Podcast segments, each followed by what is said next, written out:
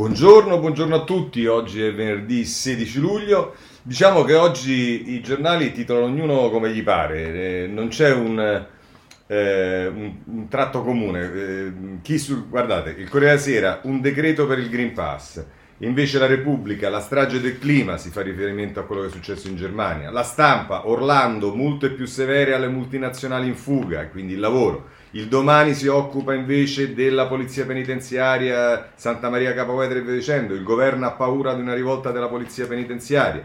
Eh, il giornale invece su, va sul ZAN. Ora Letta prepara la ritirata su ZAN.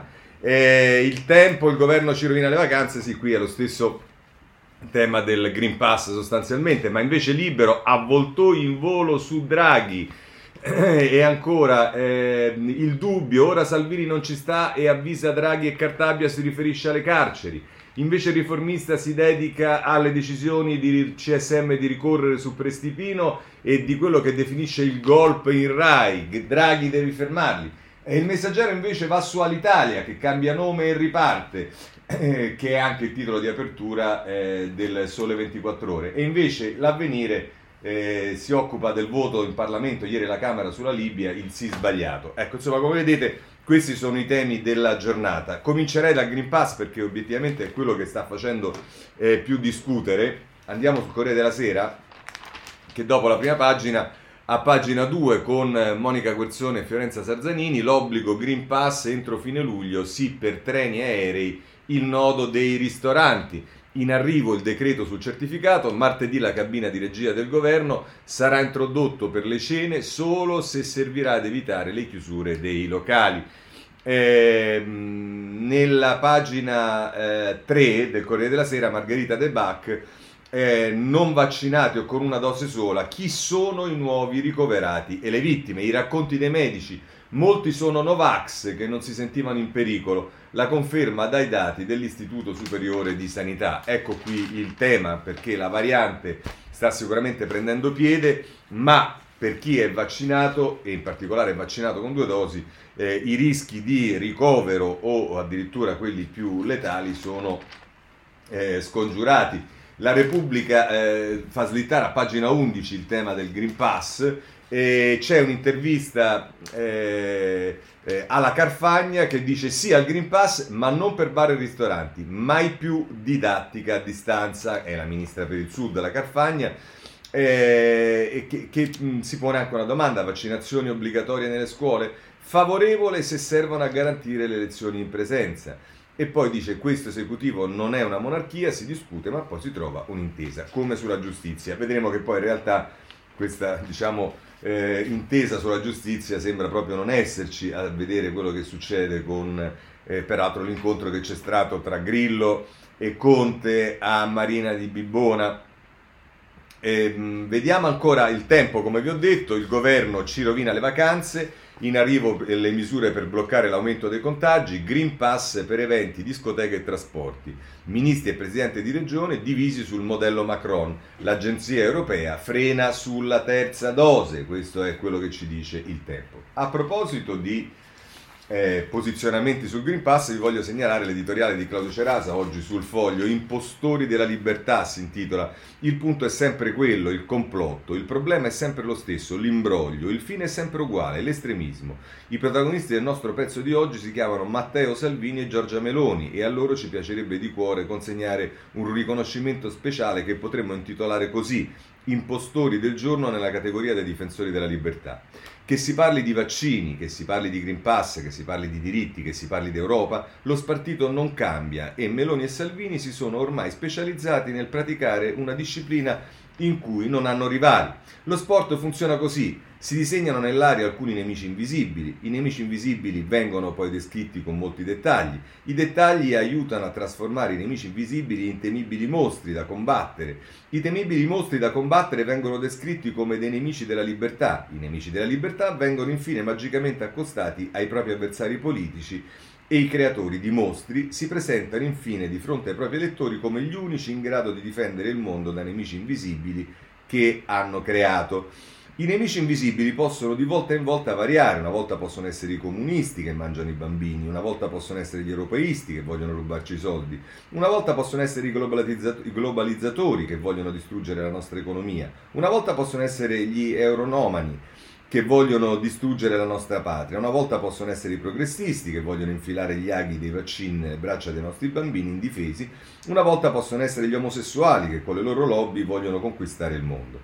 Ma alla fine dei conti il risultato non cambia. Gli impostori della libertà, per autoaccreditarsi come veri difensori della libertà, hanno bisogno di creare finti nemici della libertà.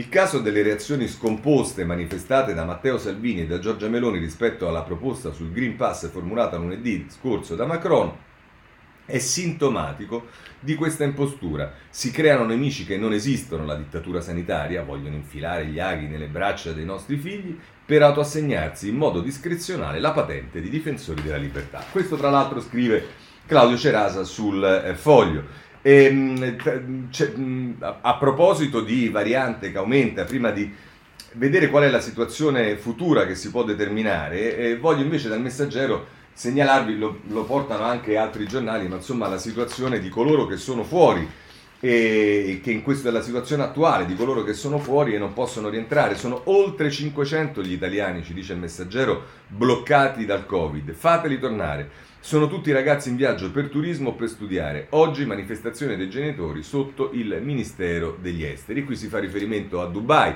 il massimo focolaio, lasciati partire a contagio iniziato poi a Malta, mio figlio ha la febbre, lo stanno aiutando i nostri connazionali, in Grecia, Romani e Veneti, i due gruppi prigionieri a Ios e poi Spagna, i sette ballerini in quarantena a Ibiza, nessuno li assiste. Insomma, eh, sono tutte persone italiane che eh, non riescono a eh, rientrare. Ma dicevo, se questa è la situazione attuale, quale potrebbe essere la situazione futura? Ce lo dice la stampa pagina 7. Se la curva del virus non frena, mezza Italia finirà in zona gialla. La simulazione dell'Università Cattolica preoccupano i dati di Sardegna, Sicilia e Veneto, le regioni chiedono di pesare il numero dei contagi rispetto alla quota di popolazione vaccinata. Questo è il rischio che ci troviamo di fronte, almeno è quello che ci dice la stampa, che sempre la stampa si occupa poi del vaccino perché eh, sta emergendo un fenomeno, il crollo delle prime dosi. Vaccini, così sono cambiate le priorità della campagna, i numeri Gimbe, calo del 73%, ormai 4 iniezioni su 5 sono richiami, allarme giovani non prenotati. Questo è il quadro delle vaccinazioni eh, nel nostro paese. A proposito di Green Pass e di quello che può succedere, voglio segnalarvi che un capitolo è sicuramente quello del turismo e sulla Repubblica, pagina 10, troviamo un articolo di Alessandro Ziniti, turismo, le isole si blindano, tamponi a chi arriva dai paesi a rischio variante. Sicilia e Sardegna, ma anche Abruzzo e Umbria chiedono il test a chi sbarca da Malta, Spagna e Portogallo. Il governo pensa a certificato verde per chi prende aerei, treni e bus. Questo è quello che ci dice la Repubblica. Bene, chiudiamo. Eh, non c'è molto altro da dire sulla parte riguardante la pandemia, varianti, vaccini, Green Pass, eccetera, eccetera, e invece andiamo sul tema che ancora fa discutere sui giornali ed è il famoso eh, disegno di legge ZAN. Andiamo a pagina 14. Legge ZAN verso lo slittamento, la forzista Masini va approvata, ha fatto, eh, è intervenuta ieri la, eh, che ha fatto coming out la, la, la, deputata Masini di Forza Italia, la senatrice omosessuale commossa, mia madre capì e mi disse che temeva per me. Ehm, poi c'è un'intervista di Alessandra Rachi al Franco Mirabelli, che è il senatore del Partito Democratico, che dice emendamenti? Noi no, vedremo quelli di altri, ma la Lega è inaffidabile. E, e, poi dice serve allargare il consenso sul testo. Eh sì, bella frase, bella, serve allargare il consenso sul, sesso, sul, sul testo, non sul sesso. Ma se voi poi eh, impedite qualunque tipo di modifica per raggiungere questo allargamento, eh, è una buttata, non è una è un'affermazione così, tanto per farla. Andiamo a pagina 15 della Repubblica.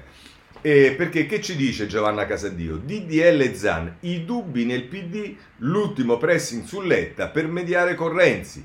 I dissidenti Dem, un azzardo la strategia del leader. L'ex premier, da noi niente emendamenti, probabile rinvio a settembre e poi le lacrime di Masini di eh, Forza Italia. Vedete che quindi qui si oscilla però perché, ecco, vedete Su questa linea è anche il giornale. Ora Letta prepara la ritirata sul DDL Zan. All'appello mancano troppi voti. Per i democratici è meglio evitare un FOP prima delle eh, amministrative, ci dice il giornale. Di idea diversa è però il tempo, mi pare.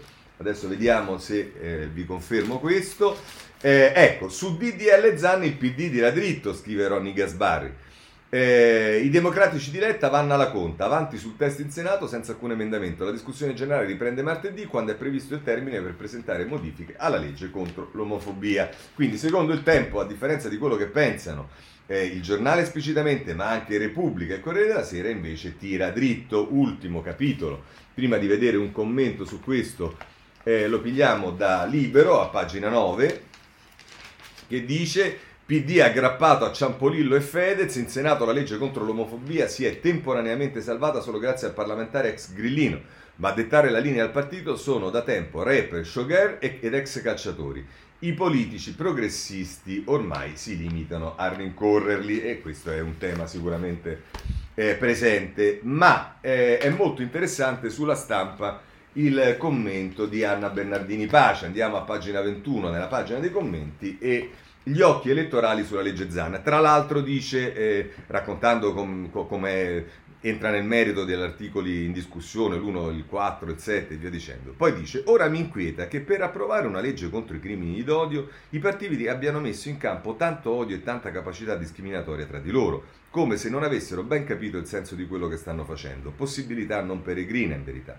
Ma ciò che più mi impressiona è che un po' della destra, dopo aver combattuto a gran voce la legge in sé, ritenendola inutile, incredibilmente ha dichiarato di essere pronta ad accogliere il contenuto integrale della legge purché senza gli articoli 1, 4 e 7. Il buon già democristiano Letta, però, si è opposto con tutte le forze, dichiarando più o meno o tutto o niente, il che è molto strano per il noto spirito democristiano, da sempre con la vocazione di mediare, ma è soprattutto strano che un democristiano difenda così duramente una legge certamente più nelle corde di chi è da sempre di sinistra. Per di più, tutta questa discussione è avvenuta al Senato, dopo che la legge era stata approvata alla Camera. Ecco, ascoltate bene perché già questo è un passaggio interessante, quello che Renzi ha detto tante volte. Se ha un senso la discussione al Senato dopo il placet della Camera, è perché non si può abdicare alla funzione parlamentare. È una legge di importanza storica, alla necessità della quale credo fermamente.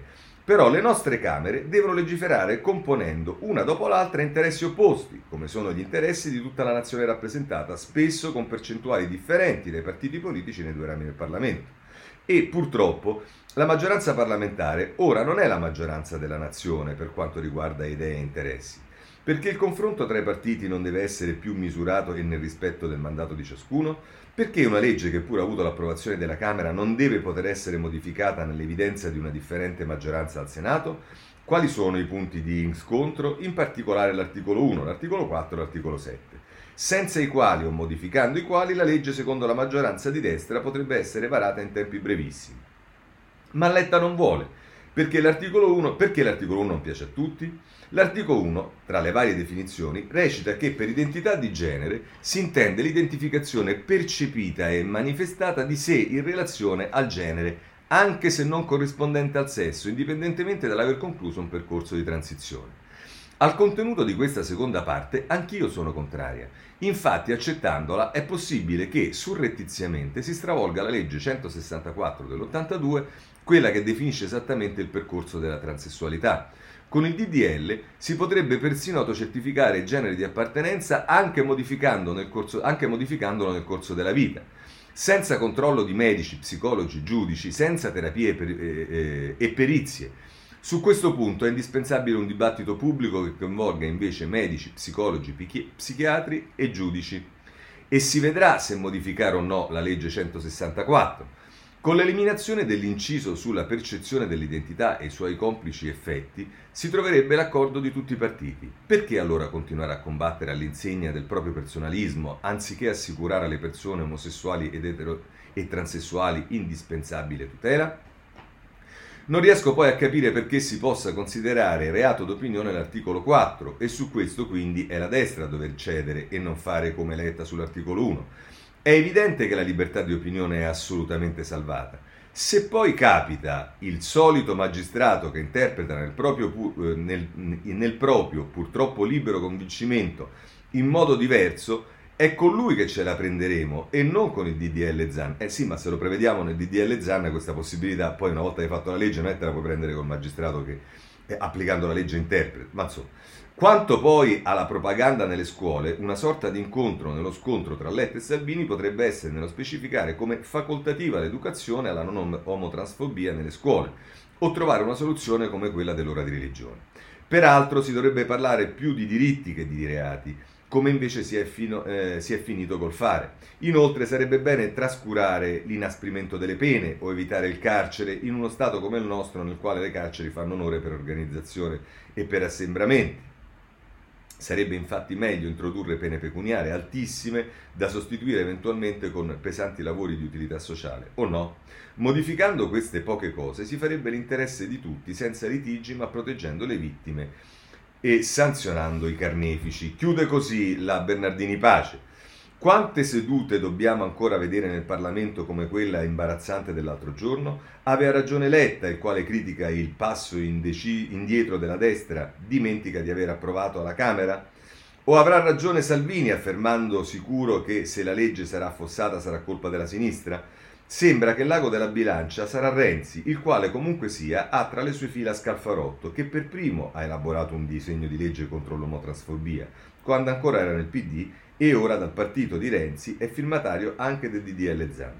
O alla faccia dei diritti civili tutti senza discriminazioni ma con un po' di odio stanno facendo il loro gioco elettorale? Questa è la domanda che si pone Bernardini Pace sulla stampa.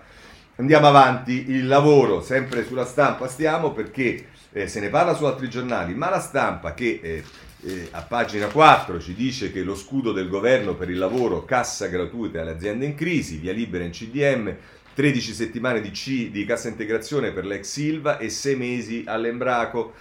All'aeroporto di Napoli la rabbia degli addetti Whirlpool, il gruppo dice dialoghiamo, mentre invece per quanto riguarda Firenze, avanti con tagli i manager della GKN disertano il tavolo, solo un legale all'incontro col Mise e Todè Todde è un comportamento irrispettoso.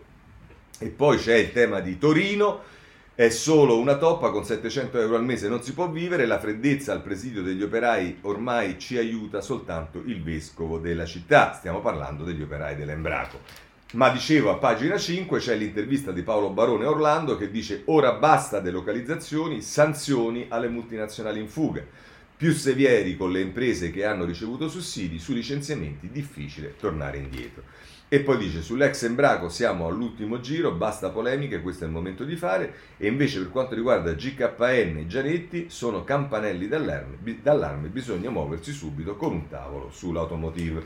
Questo è quello che ci dice la stampa a proposito delle varie vertenze che sono eh, aperte. Voglio segnalarvi l'avvenire che tocca il tema del reddito di cittadinanza, lo fa a pagina 3 e anche l'avvenire da, cita dei dati che non sono entusiasmanti. Per il reddito di cittadinanza riforma dalla parte dei poveri, cioè cosa dice Francesco Riccardi?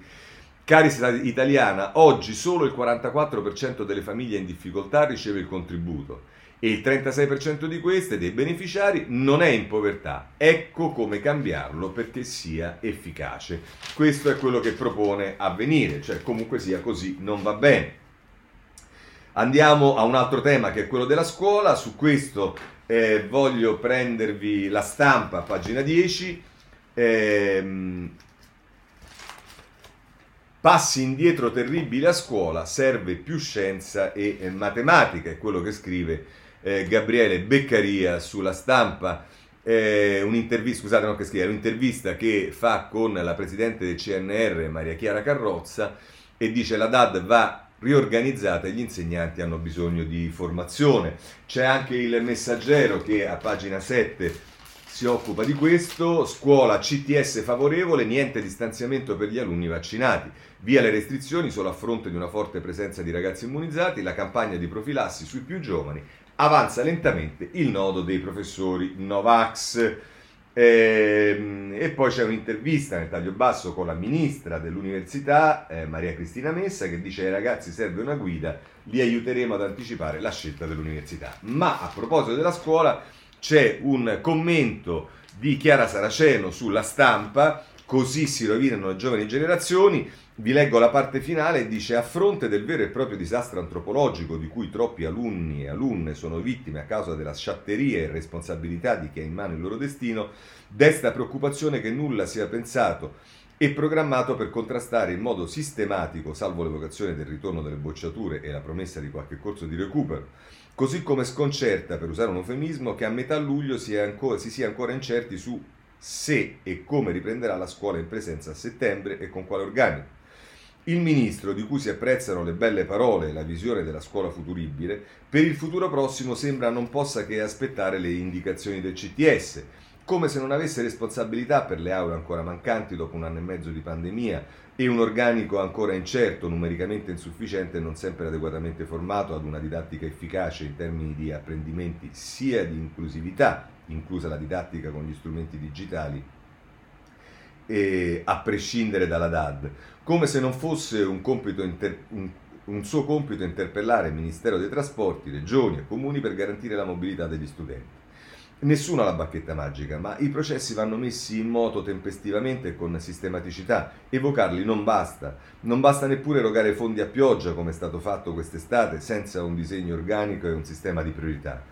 Temo che, passo, che, temo che di questo passo, mentre la pandemia riprenderà forza con le varianti, saranno le, gli adolescenti e i giovani ad essere individuati come la causa delle nuove chiusure, perché si assembrano spontaneamente per divertirsi e non solo con il permesso della FIFA, dei governi, incluso il nostro, e della FIGC per vedere le partite di pallone e festeggiare la vittoria tra il tripudio dei commentatori perché non si vaccinano o i loro genitori non li fanno vaccinare, non perché le vaccinazioni rallentano ed anche chi si è mosso per tempo verrà vaccinato, forse in agosto. E se non troveranno lavoro perché non avranno appreso abbastanza a scuola, sarà colpa loro, perché non hanno studiato, non si sono impegnati. Stiamo riducendo le possibilità di crescita e maturazione di una fetta importante delle giovani generazioni con decisioni sconsiderate e miopi ed abbiamo persino l'impudenza di dire che è colpa loro. Così Chiara Saraceno eh, sulla stampa. Andiamo avanti. Ehm, passiamo alla politica, anzi no, prima mm, facciamo una cosa di transizione. Occupiamoci del eh, eh, governo. Eh, voglio segnalarvi sul Libero, eh, appunto, il titolo di apertura, Avvoltogli in volo su Draghi, la luna di miele finita, Movimento 5 Stelle e PD preparano l'agguato, Letta è già stufo del Premier, vuole controllarlo ma ha fallito. Conte vede Grillo, pace fatta, l'avvocato sal- assalterà Super Mario e così Pietro Senaldi eh, occupa tutta la pagina 3 del, di Libero eh, per l'appunto degli avvoltoi che volano sopra Draghi e Dem e Pentastellati preparano l'agguato su riforma della giustizia e immigrazione. Intanto la campagna per l'amministrativa aumenta le fibrillazioni dei partiti, il Premier potrebbe scegliere la via d'uscita del Quirinale, Letta sare- per Letta sarebbe una sciagura. Eh, insomma, eh, gli avvoltoi che, eh, eh, che volano sopra eh, Draghi. È anche Verderami sul Corriere della Sera che si occupa eh, di Draghi, ma con una valutazione mi sembra diversa. Fibrillazione e veti, Draghi accelera per spingere le riforme. Il richiamo ai partiti all'unità vanno rispettati i tempi. Dice se Draghi sente la necessità di ripetere che l'unità è un forte valore aggiunto in questa fase decisiva per il futuro del Paese è perché vuole richiamare i partiti di maggioranza al patto sottoscritto quando è nato il governo, una sorta di post-it utile ad evitare che le fibrillazioni degli ultimi giorni diventino un andazzo quotidiano e rallentino il timing delle riforme che vanno varate nei tempi già stabiliti. È un messaggio, è un messaggio erga omnes, ma è chiaro chi sia il principale destinatario il motivo, e il motivo dell'appello. Movimento e i suoi contorcimenti sulla giustizia. Così eh, la mette Verderami sul Corriere della Sera. Ma allora vediamo la nota di Folli sulla Repubblica che eh, si occupa esattamente di quali possono essere, diciamo, eh, qual è la situazione di Draghi e dei partiti. Eh, governo forte, partiti deboli, scrive Folli. Lo scenario politico ha due volti in apparenza contraddittori, come un personaggio di Conrad. Il primo volto è stabile, il secondo turbolento, ma la turbolenza non minaccia la stabilità, anzi è come se si fosse raggiunto un singolare equilibrio. Da un lato c'è il governo Draghi che va avanti per la sua strada, nulla lo innervosisce, almeno in apparenza. Se qualcosa lo disturba, il Presidente del Consiglio risolve le questioni per linee interne e all'esterno non trapela quasi nulla. È una quotidiana prova di leadership che si esercita su un assetto partitico in costante affanno e nel complesso povero di idee. persino incapace di giocare la partita del rinnovamento ideale e pratico a cui sarebbe obbligato dalle circostanze. E infatti il secondo lato parla di un certo disordine. Giorno dopo giorno vari episodi dimostrano come a destra e a sinistra i vecchi rapporti stiano scricchiolando, senza che si riesca ancora a immaginare il futuro prossimo. Restiamo al primo volto. Sulla vicenda di Capo Vetere e sui licenziamenti alla Whirlpool, emblematici nel loro carattere di rivalsa, il Premier ha preso iniziative e trasmesso messaggi rassicuranti. Le legalità non sono tollerate e le riforme non si fermano. In particolare non verrà stravolta la riforma della giustizia, porta d'accesso per incrinare il potere di quella parte della magistratura che si è costituita in corporazione. Quanto a licenziamenti, esistono gli strumenti per evitare che la ripresa economica si trasformi in una resa dei conti pagata dai ceti che più hanno sofferto nell'anno e mezzo della pandemia. C'è dell'altro, naturalmente, ad esempio un'idea di fisco più moderna e, si spera, meno punitiva per il cittadino, istanze sociali diverse, rispetto alle quali il Presidente del Consiglio vuole essere la sintesi. Il cammino, dice ancora eh, eh, Folli, eh, sembra privo di ostacoli insuperabili. Invece il secondo voto racconta di un subbuglio simmetrico a destra come a sinistra. Nel primo caso c'è la Lega di Salvini determinata a dare le carte. A Bologna l'altro giorno ha imposto il suo candidato a sindaco contro il profilo preferito da Forza Italia. Al tempo stesso a Roma ha, tra- ha secondato l'intesa per cui del CDR Rai è rimasta esclusa Giorgia Meloni, la principale oppositrice dell'esecutivo in carica. Sono stati eletti candidati di PD, 5 Stelle e Forza Italia, niente Fratelli d'Italia. Ogni volta che può Salvini cerca di mortificare la sua spina nel fianco. Per cui Meloni gode di tutto il successo virtuale nei sondaggi, si veda quello di Ivo Diamanti, lo vedremo tra poco, ma isolata sul piano del potere tradizionale e vedremo come finirà la vicenda Rai. Di fatto la Lega preferisce interagire con Renzi, ovviamente con Forza Italia e persino con il PD, piuttosto che dare spazio a Fratelli d'Italia. È la fotografia di un centrodestra in fase di transizione. Nell'altro schieramento è sempre più evidente la precarietà del nesso PD 5 Stelle incardinato sul quasi leader Conte. Finora l'ex Premier non è riuscito a pronunciarsi in modo chiaro su nulla. Emblematica la scena muta davanti ai giornalisti che gli chiedevano se a suo avviso la legge Zanna va emendata o approvata così com'è. Fuori dal gioco di potere con Grillo non si capisce quale sia la proposta di Conte e come sia possibile rimettere in sesto su tali basi retrecenti il patto con Letta. Forse anche il centrosinistra si avvia a riconsiderare qualcosa della sua strategia, magari dopo che si sarà concluso il braccio di ferro sulla Zanna. Così eh, Stefano Folli sulla Repubblica. Ma visto che abbiamo parlato del sondaggio, vediamo sulla Repubblica a pagina 6 eh, che cosa ci dice? La guerra interna fa perdere voti ai 5 Stelle, scende anche la fiducia per Conte, ma in realtà esplode ancora di più quella per Draghi, che passa dal, 77%, dal 75% di maggio al 77% di luglio. Poi viene Luca Zaia con il 59 e poi anche col 59 viene eh, Conte che però a maggio aveva il 68, poi ci sta Speranza, Meloni, Gentiloni, Salvini eccetera eccetera e Renzi guadagna eh, un po' dal 19 di maggio e al 26 di, eh, eh, di luglio e ultimo è Beppe Grillo che perde ancora dal 12 di maggio all'11 di luglio. Poi se volete ci sta il sondaggio che si occupa anche eh, dei partiti e in questo caso vede eh, la Lega al 20,5%, ehm, quindi perderebbe rispetto a maggio lo 0,6, 0,8, vabbè insomma la Lega al 25, il Fratelli d'Italia al 21 e guadagna quasi due punti, il PD al 19,7 perde lo 0,4, il Movimento 5 Stelle al 15,3 e perde il 2,4, Forza Italia all'8 e, perde, e guadagna lo 0,4 l'EU e la sinistra vanno al 3,7 perdendo lo 0,6,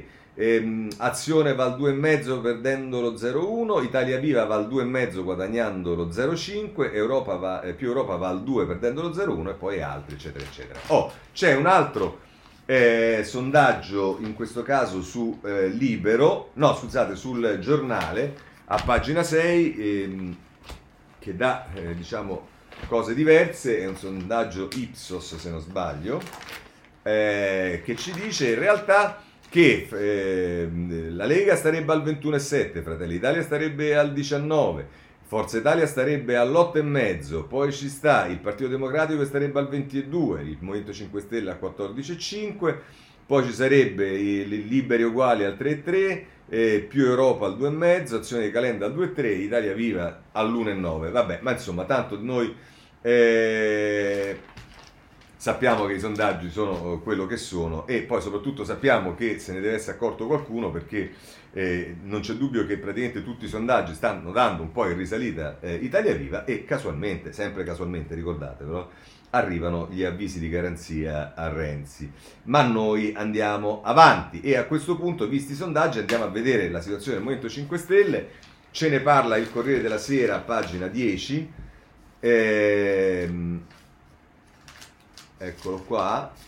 Ehm, Conte a Bibbona, pace con Grillo, adesso pensiamo al 2050, pranzo vicino alla villa del fondatore, i big del Movimento 5 Stelle festeggiano, Di Maio dice agire sempre nell'unità. E, e, poi ci sta il retroscena di Manuele Buzzi, il leader e il patto della spigola, il voto su di lui ad agosto, fermezza sulla giustizia, faremo sentire la nostra voce. Ecco qua. Eh, faranno sentire la loro voce e vedremo quale sarà questa voce. Eh, intanto però vediamo sulla stampa la voce di un ex grillino e cioè Favia che a pagina 11 il, la, il, pranzo di ieri lo definisce un matrimonio di interesse, siamo alla fine della telenovela. Eh, il movimento non ha nulla da rifondare, è solo un sistema di marketing, di marketing abbastanza logoro. È l'intervista che eh, viene fatta da Federico Capurso a Giovanni Favia. Bene, ehm, eh, segnalo ancora il messaggero a pagina 8 per quanto riguarda il Movimento 5 Stelle che ci dice la tregua con Grillo, Conte può cominciare la guerra sulla giustizia. Dopo la rissa, pranzo in un ristorante a Bibbona, votiamo lo statuto, l'ex premier vuole smontare la legge Cartabia a forza di emendamenti. E vabbè, vedremo quello che accadrà, perché diciamo il Movimento 5 Stelle, poi questa forza parlamentare per smontare eh, la, la, riforma Cartabia non mi pare che l'abbia, ma vedremo, poi tutti danno lì la notizia che ci sarà lunedì probabilmente l'incontro con Draghi e vedremo che cosa ne uscirà fuori. Chiudiamo anche questo capitolo, c'è un capitolo per Renzi, perché? Perché ehm, eh, pre- allora, ci sono alcuni giornali, uno è il Domani. Ehm, allora, vi dico subito, eh, un, editoriale, un editoriale di Nadia Urbinati. Ora tu puoi essere d'accordo o meno sul fatto che Renzi sia contro il reddito di cittadinanza, peraltro abbiamo visto l'avvenire, eh? non è bisogno di Renzi che dice che il reddito di cittadinanza non funziona, tu puoi essere d'accordo con Renzi, quello che vuoi dicendo, ma scrivere delle righe di questo tipo, a parte il titolo Il lavoro rende liberi, dicono i nemici degli aiuti ai poveri, e va bene, ma vi leggo le prime 20 righe di questo editoriale e neanche le commento perché penso che ciascuno di voi possa commentarle tranquillamente da solo. Annunciando il progetto di Italia Viva di lanciare un referendum per cancellare il reddito di cittadinanza, Matteo Renzi ha motivato la scelta con un argomento morale. La legge deve educare al lavoro e questa legge educa all'ozio. L'argomento contro la morale plebea che circola tra i benestanti è esplicito. Coloro che hanno meno sono anche più fannulloni e la legge deve strigliarli invece di viziarli con 600 euro mensili. Cioè, nell'interpretazione di Urbinati, le parole di Renzi sono che eh, coloro che hanno meno sono dei fannulloni. Ma andiamo avanti. Una logica ottocentesca, la Poor Law inglese del 1834, istituì le case del lavoro, dove venivano rinchiusi i vagabondi per essere educati al lavoro, servo, richiestissimo dagli industriali. Sentite ancora, eh? dopo tutto l'insegna il lavoro rende liberi sui cancelli di Auschwitz veniva da una concezione radicata nella cultura religiosa e laica europea, il sacrificio educatore di vera libertà, un orrore di Isaia Berlin smontò come espediente di una perfetta servitù. A ogni modo il il liberalismo progressista ha messo radici contro questa visione. Cioè, eh, praticamente eh, paragoniamo le parole di eh, Re, cioè la, la, la, il giudizio politico di Renzi sul reddito di cittadinanza alle parole che ci sono, il lavoro rende liberi, che ci sono ad Auschwitz. Ma che cosa volete commentare di una indecenza del genere? Niente, io ve la leggo perché dovete sapere che gente circola. Detto questo, siccome non basta questo al domani, eh, a pagina 4 e poi a pagina 5 il domani si occupa delle super consulenze di Carrai per portare sceicchi a Firenze. L'amico di Renzi, voi dite perché mi parlate Carrai? Perché comunque comincia così. L'amico di Renzi è da anni presidente della Toscana Aeroporti, società in cui è entrato da poco anche un fondo di Dubai. I nuovi investitori sono stati portati da Carrai che per l'attività di lobbying ha incassato oltre 600.000 euro. L'imprenditore argentino Eurnechian, socio di maggioranza dello scalo fiorentino, indovinate un po', ha finanziato la fondazione di Renzi. E vabbè, e sono due pagine, gustatevele perché se, cioè, spero che non compriate il domani, ma insomma io lo devo comprare per forza. Tra un po' farò col domani quello che faccio col, col Fatto Quotidiano, ma insomma per ora ancora no. Eh, eh, questo è eh, il, il, domani. Poi vi segnalo anche invece eh, il dubbio a pagina 7 che eh, scrive un eh, articolo Paola Delgado, la pazza idea di Renzi, un governo Draghi senza Conte e Meloni. Spesso sono i piccoli strappi a registrare la portata di una lacerazione complessiva più che non le dichiarazioni altisonanti. Il voto con cui Lega e Forza Italia hanno scaricato gli alleati di Fratelli d'Italia lasciandoli senza consiglieri di amministrazione RAI e così costituendo anche un inedito e discutibile CDA tutto di maggioranza è uno di quegli strappi minori che dicono molto. Anche perché chiunque abbia respirato anche solo un po' l'aria dei palazzi della politica sa quanto ossessiva sia l'attenzione di tutti i partiti verso Mamma Rai, eccetera, eccetera. E vabbè, e qui evidentemente si mette, eh, adesso non ho francamente il tempo di, eh, di, di, leggerlo tutto, ma evidentemente si fa un paragone con eh, ehm, diciamo, gli strappi di...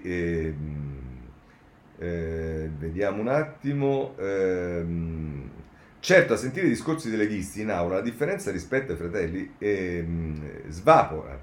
La cultura comune di base è quella, ma proprio rispetto a quella cultura Salvini e il gruppo dirigente hanno scelto di cambiare strada in base evidentemente a un calcolo politico che prescinde dal merito della vicenda.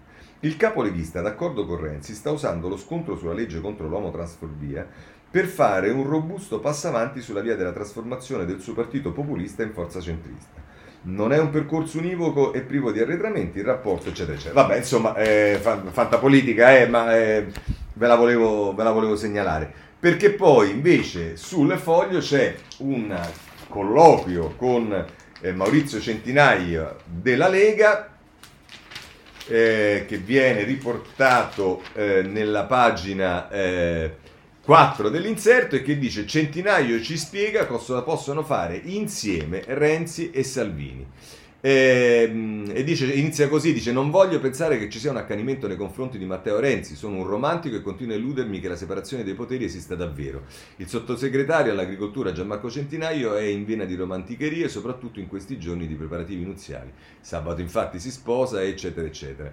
E, ehm, e dice le persone possono sbagliare, anche i magistrati sbagliano. All'esito del procedimento vedremo se nella vicenda di Renzi la magistratura ha avuto ragione o ha sbagliato. Nel secondo caso sarebbe bello se qualcuno avesse l'onestà intellettuale di ammettere ho sbagliato. È troppo facile indagare su un personaggio pubblico, darlo in pasta alla stampa e poi riportare la notizia della soluzione a pagina 50, magari accanto agli annunci funebri. Questo tra l'altro dice eh, Centinaio sul eh, foglio. Ehm, eh, però sul foglio, a proposito proprio di chi viene ehm, sputtanato per eh, anni e poi trafiletti, c'è un articolo a pagina 3, chi se ne frega degli assolti, prosciolta la madre di Renzi, ma ai giornali interessa di più il figlio indagato. Questo è quello che dice il foglio.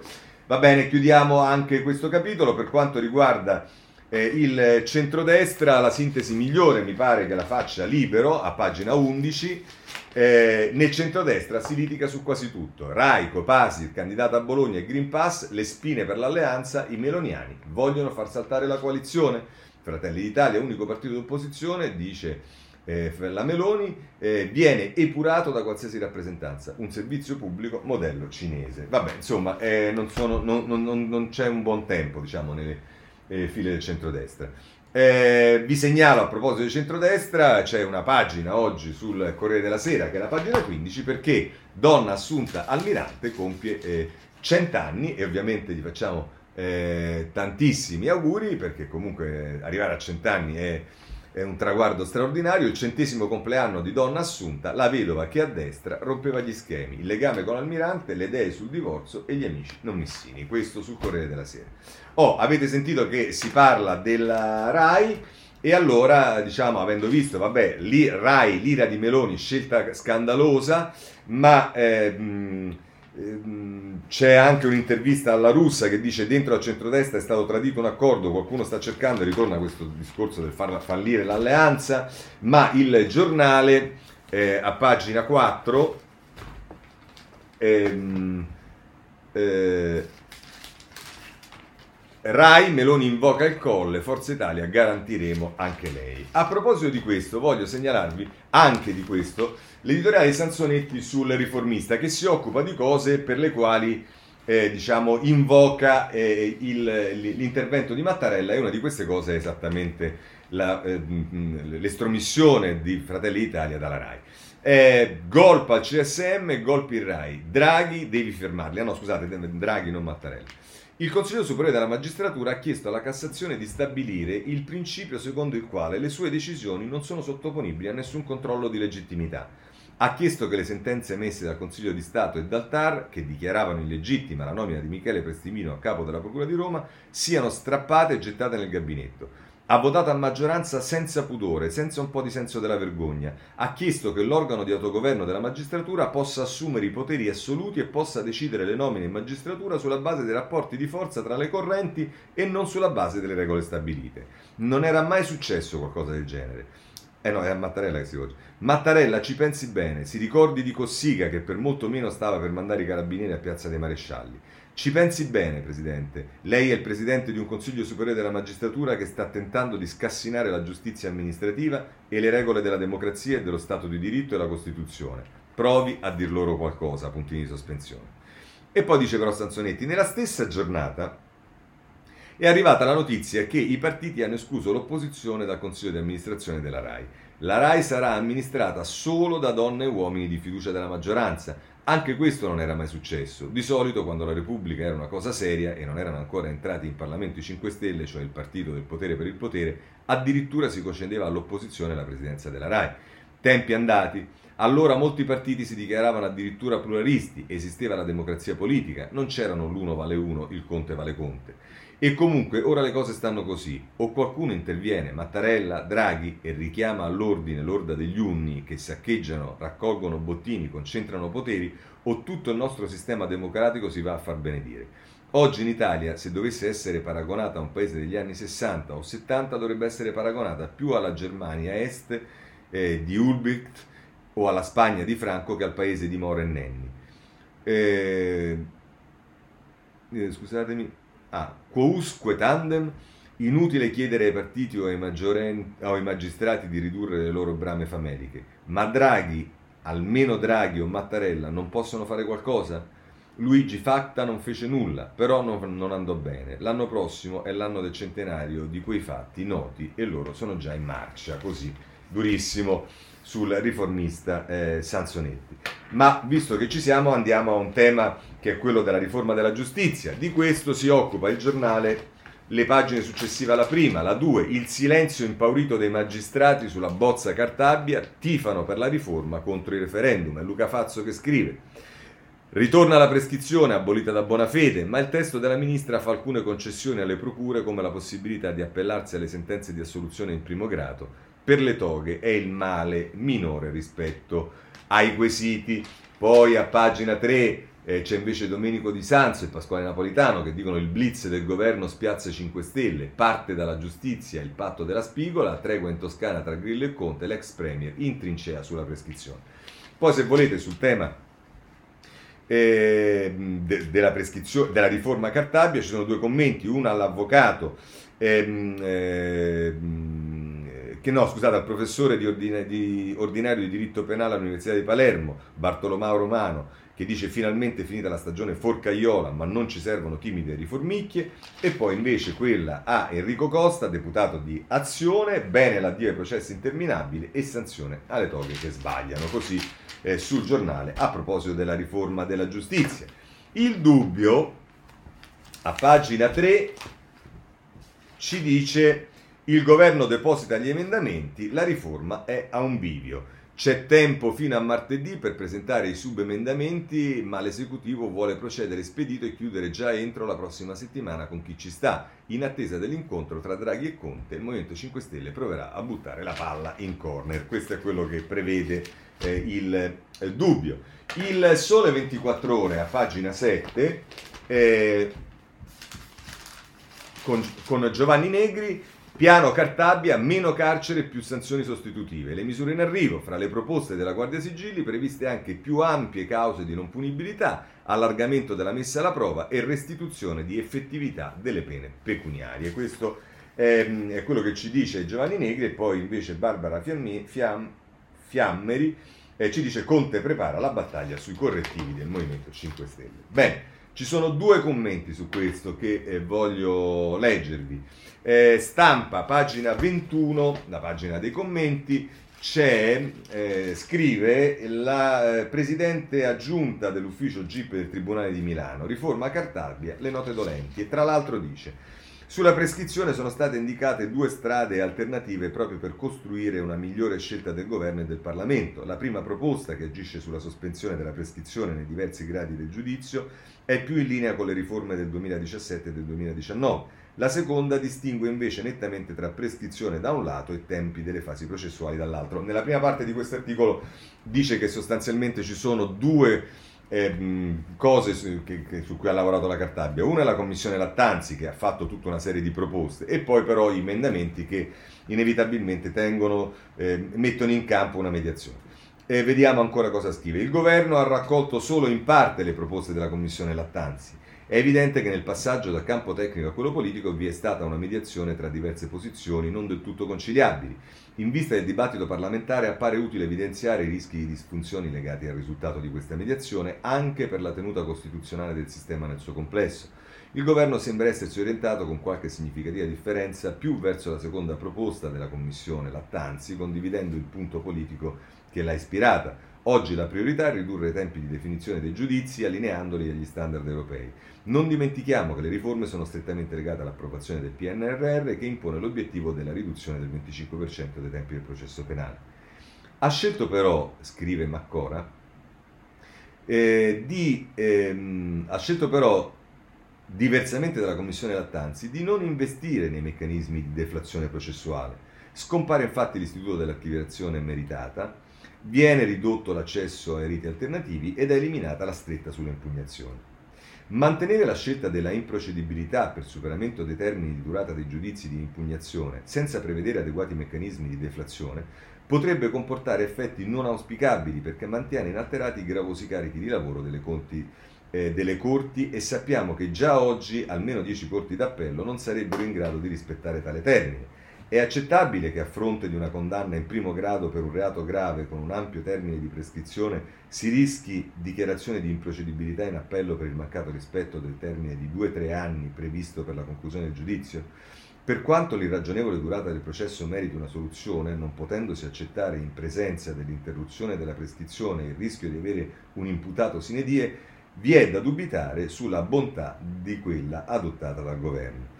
Una riforma di queste dimensioni, conclude, non può prescindere dal potenziamento di istituti deflattivi, da una soluzione che elimini gli arretrati che gravano sugli uffici giudiziari e da risorse importanti in grado di far camminare il nuovo sistema sanzionatorio, i percorsi riparativi, l'applicazione delle misure alternative da parte del giudice fin dalla condanna. Con queste esigenze mi auguro che il Parlamento vorrà confrontarsi e questa è l'opinione di un magistrato. Poi però sul giornale abbiamo eh, invece l'opinione di eh, un giornalista, cioè Stefano Zurlo. E, dunque, dice, non è la riforma che aspettavamo dai tempi di Mani Pulite, è un passo in avanti, soprattutto rispetto ai troppi passi indietro dell'era Conte Bonafede. Più garanzie, molti buoni propositi, qualche novità tutta da verificare sul campo, un gioco di equilibri che cerca di tenere dentro tutto e tutti sul tema più divisivo degli ultimi trent'anni. La sabbia nella clessidra della prescrizione si assottiglia, ma, come ha spiegato l'avvocato Franco Coppi, la soluzione adottata con l'improcedibilità a mascherare la resa dello Stato è una trovata pasticciata all'italiana che rischia di aprire nuovi contenziosi ancora eh, nuovi contenziosi. Ancora, è sparita l'idea di vietare l'appello ai PM in caso di assoluzione e, con tutta sincerità, non si capisce come si possa arrivare in una situazione del genere ad una condanna definitiva oltre ogni ragionevole dubbio. Ma è inutile accanirsi sui dettagli. L'Europa voleva un segnale di cambiamento per sganciarci il maxi assegno del recovery plan e il segnale è arrivato. Oltre non si poteva andare, non c'era il tempo e non c'era maggioranza, come non c'è mai stata in questi anni litigiosi e manettari, in grado di costruire un sistema coerente e razionale con i 5 Stelle incerti e divisi come solo certe chiese protestanti. Ci sono biblioteche intere, sature di suggerimenti e spunti rimasti dentro i libri e cassetti a fare la muffa, mentre i processi sono sempre troppo lunghi e in alcuni distretti di corte d'appello le medie sono ancora quelle vergognose del periodo borbonico. È poi tutto da dimostrare che gli accorgimenti escogitati con interventi a zig zag portino ad un ritmo più serrato, ad un metronomo europeo e per quanto ci riguarda a meno errori, meno ingiustizie, giuste detenzioni, meno gogne con scuse a scoppio ritardato, aggiungo io quando arrivano le scuse. Vedremo con un pizzico di speranza e una robusta dose di scetticismo. La verità è che il sistema in cui tutti hanno le loro colpe hanno bisogno di risposte complementari. Servono interventi legislativi per semplificare un processo vestito come arlecchino, ci vuole una magistratura de- de- depoliticizzata che scenda una volta per tutte dalle barricate e poi deve esserci un'iniezione di risorse, sia benedetta l'Europa, e di assunzioni. Tanti tasselli da collocare nel posto giusto, senza estremismi, e scomuniche dai toni apocalittici. Dobbiamo immaginare un percorso, un cantiere che passi anche per il Parlamento. Benvengano dunque i referendum lanciati dalla strana coppia Lega Radicali. Quel che, si, quel che, non si fa oggi si farà, speriamo, domani. I cittadini attendono standard di civiltà che non possono arrivare nello spazio breve e vago di un'estate. Così eh, Zurlo sul giornale. E, ehm, avete visto, vi, c'è tutto il tema, l'ha citato eh, Sansonetti nel suo editoriale, cioè la questione di Prestipino, e ce lo dice il dubbio eh, a pagina 5, il CSM si schiera con Prestimino, ma il plenum si spacca sul voto. Palazzo dei Marescialli aderisce al ricorso del procuratore che chiede l'annullamento della sentenza del Consiglio di Stato a favore di Viola. Polemiche tra i consiglieri. Eh, vedremo anche qui che cosa succederà. Per quanto riguarda Santa Maria Capo Avetere, il tema eh, delle carceri, andiamo sul riformista pagina 3 perché ci sta Alberto Cisterna che dice meno prigione preventiva, meno carcere duro, meno magistrati al DAP. La visita di Draghi e Cartabia a Santa Maria Capovetere è stata una vera svolta politica.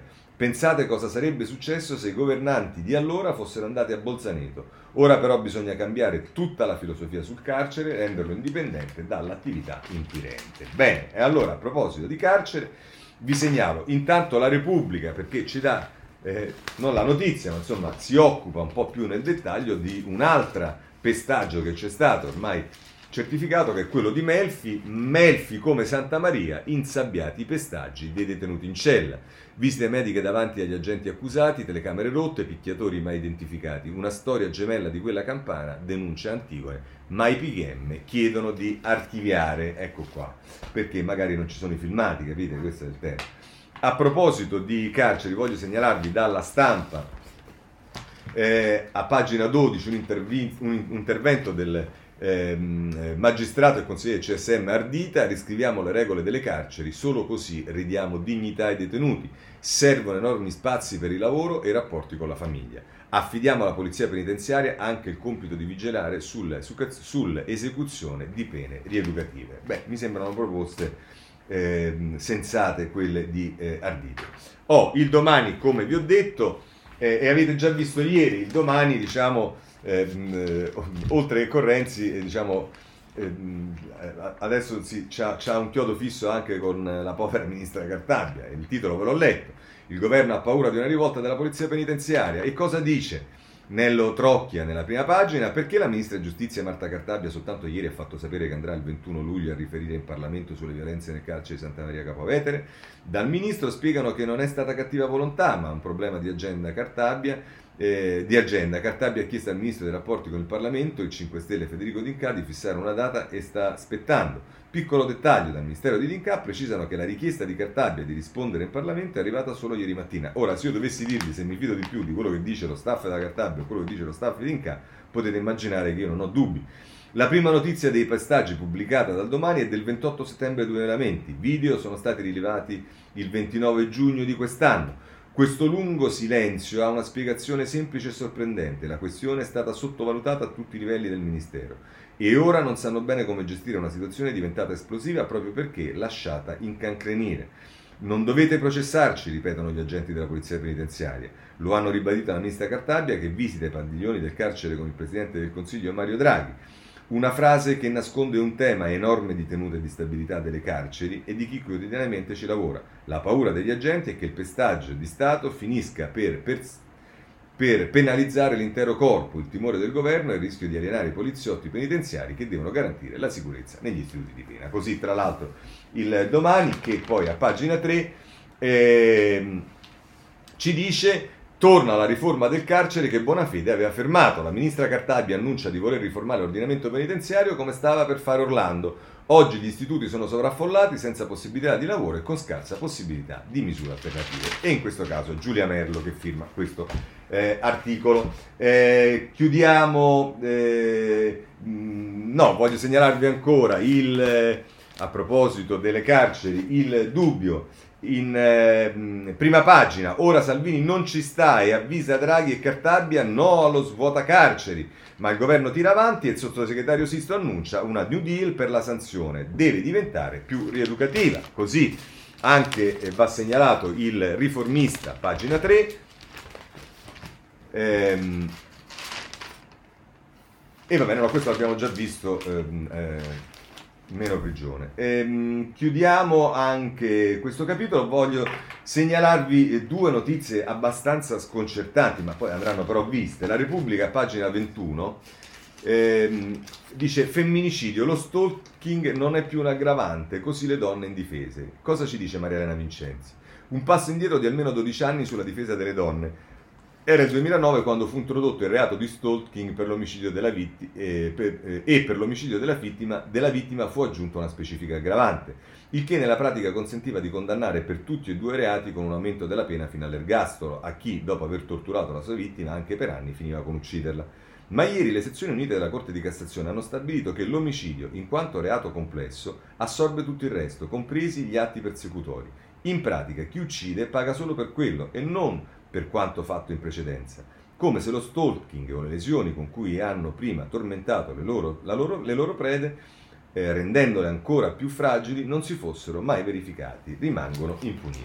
Poi, a proposito eh, di eh, questioni che riguardano eh, ehm, ecco, le violenze sulle donne, eh, a pagina 13, Flavia Amabile, il caso violenze sulle donne, procure e tribunali ancora impreparati, sentenze irrispettose, consulenti inadeguati, corsi di formazione deserti, l'indagine del Senato, la giustizia colmi al più presto il grave ritardo. La violenza sulle donne, i tribunali non sono preparati.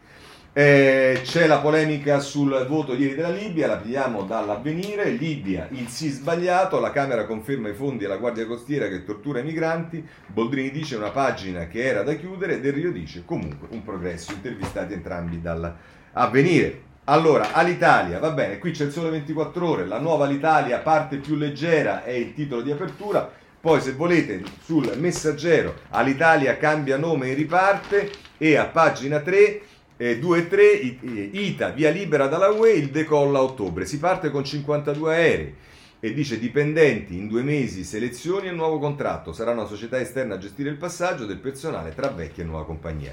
Le buste paga dei piloti saranno più stabili e non legate solo alle ore effettivamente volate. Questo per quanto riguarda l'Italia.